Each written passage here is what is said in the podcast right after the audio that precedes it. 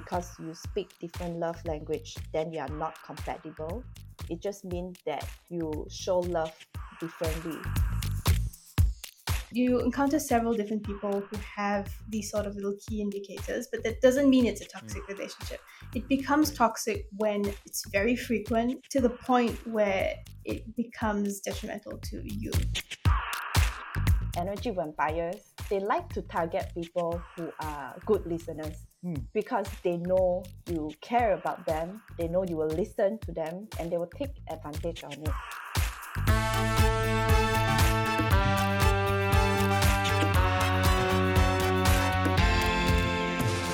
Hello and welcome back to Euphoria by Malaysia Kini.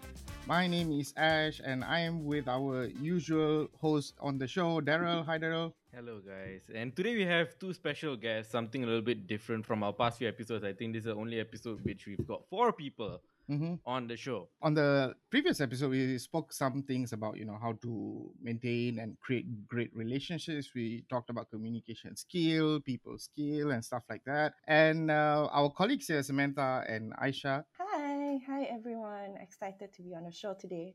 Hi, Aisha. Hi, I'm Aisha. I'm excited as well. So they told us that they have something more to share in terms of how to maintain a great relationship. So they came to us and say, "Hey guys, there are some things like the five languages of love." So we're gonna start with that. What are these five languages of love? So, the five languages of love, it's a concept that's developed by this guy called Gary Chapman.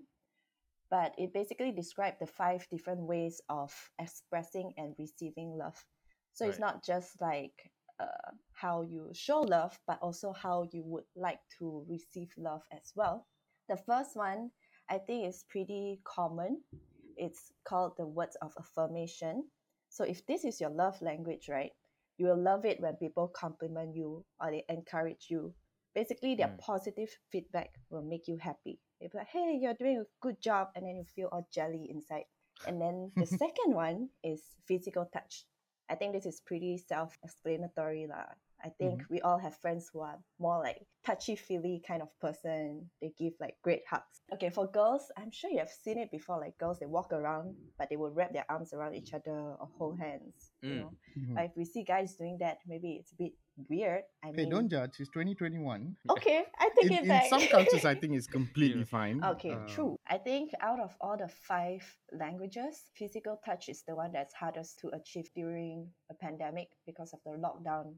We literally cannot see each other physically. Mm. Yeah, so it would be a challenge. Okay, if we move on to the next one is acts of service. I think this is more common in guys because this means that you will appreciate it when people help you to do things, especially if they go out of their way to do it, or even as a surprise, like, oh hey, I help you to take out the trash just now. Or if you need to move out and your friend will come and help you even though like they don't really have to you know they just offer like yeah i can help you to move out i think the way they show love is helping, Helping someone else. Yeah. yeah and then receiving gift this is pretty easy during the pandemic because if your love language is to receive gifts you will be really happy you'll like it when you receive like a surprise delivery maybe one random afternoon you didn't order anything from grab and then the abang grab just call you and be like oh delivery dah sampai. And then you'll be like huh? What? Uh, did i buy anything? And then you see your friends or your colleague send you lunch you'll be really happy about it. And Mm. then the fifth one which is also my own love language is quality time. Uh like i love spending time with people to do things with them talk Right. to them. Like even during a, the lockdown i would try to catch up with my friends regularly over video calls. Like we would have virtual party get our own drinks and play some games. That is still a form of quality time. But i think like the thing that we have to remember here is that all of us speak different love languages. And these five languages uh, if you do the test it doesn't come out to like you only speak one language most of the time you speak all five it's just that you prefer one more than the others. Right. that's different for everyone. And if you really like care about your relationship it doesn't mean that just because you speak different love language then you are not compatible. It just means that you show love differently. It doesn't mean you don't appreciate each other right Yeah, so I Um, guess we spoke a bunch about uh, the five love languages. So now, if you guys want to go and do your own love language test, you can always check it out at five, like the digit five lovelanguages.com. All right, so l- moving on from the five love languages, can we talk about identifying toxic relationships and how it's best to manage them? Okay, ladies, uh, Samantha and Aisha, have you experienced toxic relationships before? Yes. oh yeah for sure. Wow, that was the thing about toxic relationships is it's very hard to recognize one when you're in it.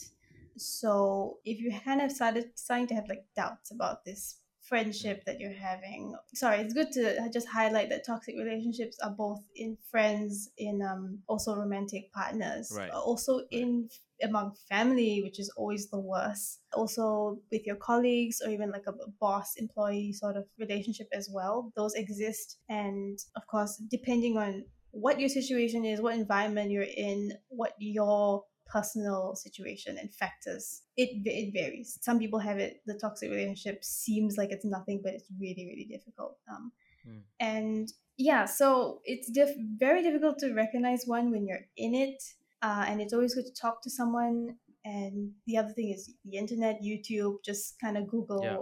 search, you know, types of toxic relationships and you know how do I identify one, and those really help. You, you, I mean, when you look at it, you'll notice that you encounter several different people who have these sort of little key indicators, but that doesn't mean it's a toxic relationship.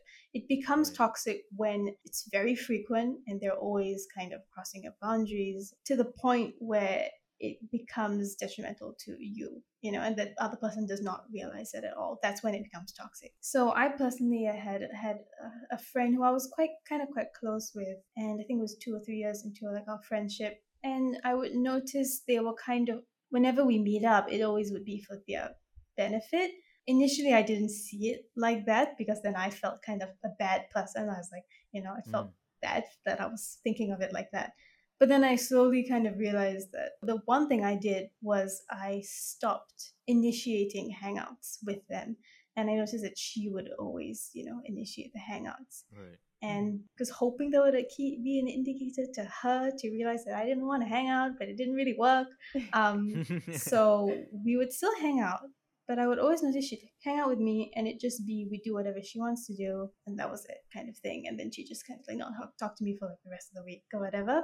That friendship of mine with us, I kind of slowly phased out. So I stopped reaching out to her, and I noticed she wouldn't reach out to me. I do not recommend this, obviously, um, because yeah, I mean. Th- it was difficult for me at the time to just kind of confront her about it because you know the other thing that people say to do is you kind of try to communicate with them and have this hard conversation but it can be really difficult because they can get super defensive and then they can Mm. kind of gaslight you and make you think that you're the wrong one and it can be really Mm. messy so most a lot of people what they do is they kind of ghost and they just kind of, you Right. know, they phase out they kind of like disappear slowly into the background and hope you don't notice i mean it's not the best but i think most people do that samantha would you like to share So I think I totally agree with you when you said like we usually don't realize that it's happening. We usually don't realize Hmm. we are in a toxic relationship because I think love is blind doesn't just apply to romantic relationship. It applies to all sorts of relationship. And if you are friends with this person for so long, or even your family, you know, you're born into this family, you don't have a choice, right? So you know them all your life and you love them. So whatever they do, you would think, ah, it's okay. Maybe they're just having a bad day. Even when it's like repetitive, you don't realize it, you just brush it off. And at one point, you will realize that there is a pattern, like it never really dies down. This is just how the person is. Yeah You can't do anything to change him. yeah you can talk to him like how uh, things make you feel you're uncomfortable feel like things need to be different Mm. but that's all we can really do like as a person i feel like we need to give them a second chance in a way i'm a person who believe in second chances and i think that's why i end up in a lot of like toxic friendship also and have to take you some always give them time. chances. yeah, I always feel like, you know, I really appreciate our friendship. There are good days for sure. That's why we are still friends. But there will be a point when I realize, okay, the bad days are more than the good days. Mm. Yeah, like I don't feel supported in a way. Generally, you'll know a relationship is toxic when there is a certain sense of uncomfortableness and it's repetitive and it's detrimental to you lah. yeah and and also like a sort of imbalance also in the in the relationship like samantha was saying it's there's always like maybe there's a focus on them all the time and it's like this would be come under something that you know they call narcissistic Mm. tendencies where you could be talking about your day and then they kind of go okay but you know this thing happened to me and then it's on them again and you maybe you're telling them a story that you have or a struggle or something and they are very disinterested they're disconnected they're Right, looking at okay. their phone things like that yeah and um another another like toxic like behavior um would be people who it's when after that when you finish talking to them you feel completely drained and it's emotionally draining first and then after a while it can become physically draining. Um i had a toxic friend who was kind of negative nancy but also kind of like a one upper kind of thing where you know you're talking to them and you tell them good news and they talk to people they're very difficult to celebrate your success you know? And Mhm. You ta tell them something good that happens to you and they kind of will shed light on the negative thing so you're like oh you know i'm getting this today. I got a promotion. They'll either say something like oh well that means you're gonna probably run into more problems or they'll do the opposite which is they act jealous which is like oh you know i never get this and i never get that. And instead of mm. acknowledging your success they kind of bring you down and then after a while you don't really want to hang out with them because every time i tell you good news you make me feel horrible about this good thing that happened to me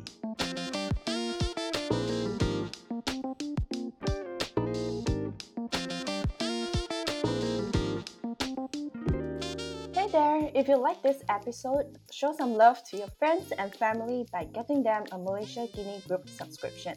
Check out the offers at membership.malaysiakini.com slash offers. Thank you!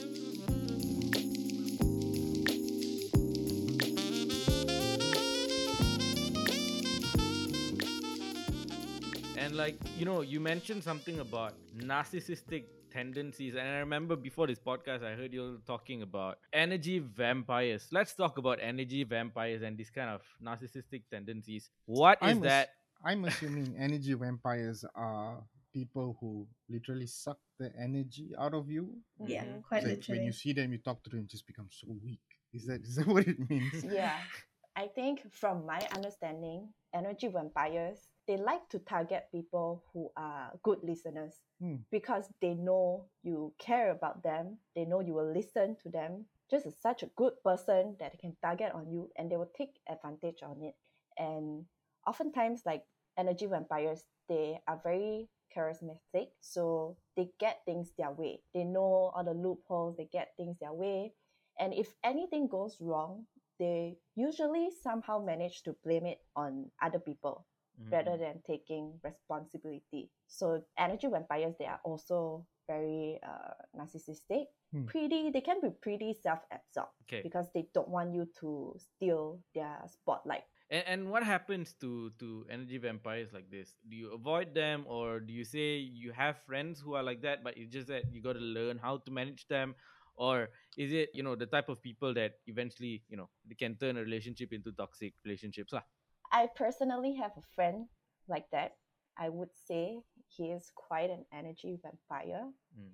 But my way of going about it is that I just don't see him so often. I don't mind having a friend like him. He is a helpful friend. He is not like straight up don't listen to me and just want to talk about himself all the time. He does listen to me, but the ratio is like, of course, he take most of the time. But I'm Mhm. okay with that because I genuinely care about him. But I also remember there was a time we had hiccups where he said some really mean things to me, and I really didn't like it. I didn't appreciate it.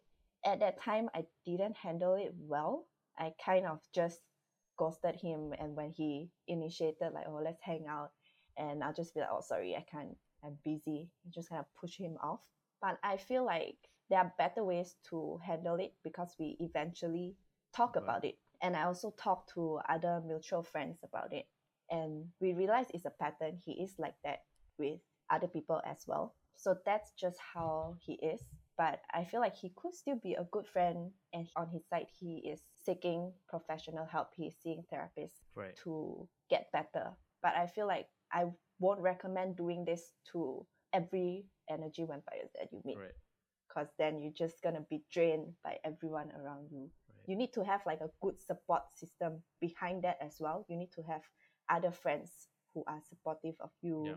Yeah. Yeah, it takes a special kind of someone to deal with energy vampires, lah, technically. I like the point that uh, Samantha pointed out, which is sometimes you find that your friends have these like aspects to them, but it doesn't mean that Mm. they're toxic. Uh, when you set boundaries like Mm-mm-mm. that, and then they respect it and they understand, and then you meet up only maybe frequently because they can be quite draining and exhausting, then that's okay. It becomes toxic when Mm-mm-mm. they overstep those boundaries frequently.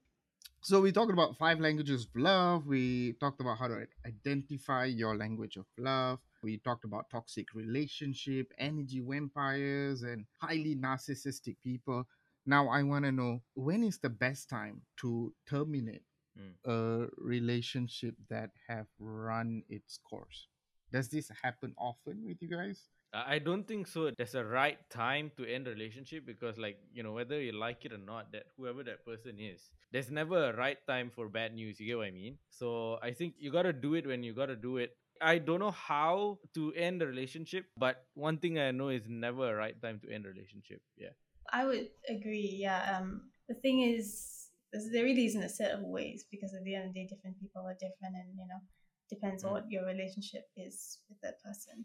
But I would probably say once you've communicated several times and you've tried, and you know, you've given them two, three, four chances, and they just keep doing it, and they're not listening to you. I guess that's when you know. I guess it's time to kind of tell them, you know, I can't, I can't do this anymore. This is detrimental to my my health, my emotional well-being it stresses me out i don't feel good every time i'm with you and it sometimes it can affect other relationships as well Yeah. so i would probably say that's when it's time to kind of like pull the plug as it were. Yeah and i mean it's it isn't easy. You kind of end up having to do it but I, I think it's also important to sometimes especially if you're if it happens now let's say with this friend you you know later on they might and you cut things off they might start to also realize their behavior with their other friends and maybe 10 years down the line you might bump into them and then the, you might find that they've really changed because you know people change it's not fair to say that everybody is the same all the time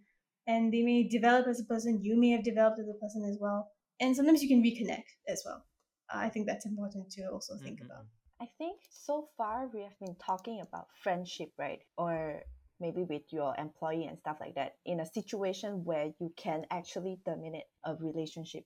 I'm wondering like what if it's your family? What if the toxic person is your mom? What are you going to do? How are you ever going to get out of this toxic relationship? Because I know someone who has a toxic mom. Mm. Took him a really long time to accept it because it's family this person brought you up and in a way you feel like you're in debt to this person but in this situation you cannot terminate the relationship completely you cannot Mm. cut off your mother Mhm. To figure out how to deal with it. Yeah but it seems like they are doing much better now like they only visit uh, because of the lockdown as well so they don't see each other that much Right. yeah and now that they meet they have a good time together because Mm. uh, his parents can play with his uh, baby you know just like Mm-mm. short visitation have dinner together and the relationship seemed to be better compared to before but i was just wondering like what would make us realize we have to do that to our family because it takes a mm-hmm. lot to do that right Yeah, I think this all ties back to setting boundaries, lah. Whether it's a family or a friend, if you want to deal with it, if you, you want to find to make it work, then you have to figure it out together. I can sort of relate when it comes to that that that, that family bit because I've always known that my threshold post adulthood, post school, uh, of living at home is like two weeks before something blows up all Mhm. the time. so in my case, I guess I'm a bit fortunate that I'm working in KL. My family is all the way in Seremban, so I don't get to see them all the time. But Mhm. prior to lockdown, it used to be a, only a weekend only affair. So weekend only Mhm. affairs, the whole family is peaceful and joyful. The moment I go back home for one week or two weeks, that's where something will, will blow up. yeah. yeah in my case dealing with family has changed so so so many times since my father passed away. And then after that you know when we were younger our siblings are a bit more we fight a lot more you know. We just never understand each other that much i guess. But then nowadays we have all become adults in our Mm. own ways and we give each other a lot more respect a lot more room. And we- really just passionately relearned about each other and it, for us as siblings the four of us it felt as if we all gathered an additional three friends as we grew older and those were our siblings. Right. Okay. and and and my mother who you know getting older she's becoming you know uh, more lovely more sweet and more just kind and compassionate about things. And the whole pandemic just made it worse. We are just longing for each other just a bit more. And it was a great time to ponder. Maybe it wasn't that bad after all so Mm. when it comes to family and all that and you feel like you want to quit you you want to take the way out you know you want to do something drastic about that just think ahead that would this cause you hurt uh, later in your life because you felt like you left something that was actually very valuable from you? How do you judge that is going to be a tricky thing but i think it's a constant cycle of thinking and these are the people that you should love the most therefore i think it is okay for you to constantly think about them and you know uh, when to draw the boundaries and when to actually go back and you know look at them and spend some time with them I just think that uh, it's important to take note that um, everything that we said is definitely not set in stone. Um, it's important to remember different people have different forms of relationships, factors to count in, Right. financial dependency, you know, things like that, where you come from, all all of that. So it isn't like a set thing. And if you're struggling and you think you're in a toxic relationship and it's manipulative and you know the worst one is if it's abusive whether it's physical or emotional those are Mm-mm. those are both equally bad it's important to you know reach out to someone ask for help get therapy any of that and and talk about it to someone you trust is one of the most important things Yeah. Right. Cool. I guess that's a very very good wrap up. thank you very much for coming to the show samantha and aisha thank you for Thank having you us for having us.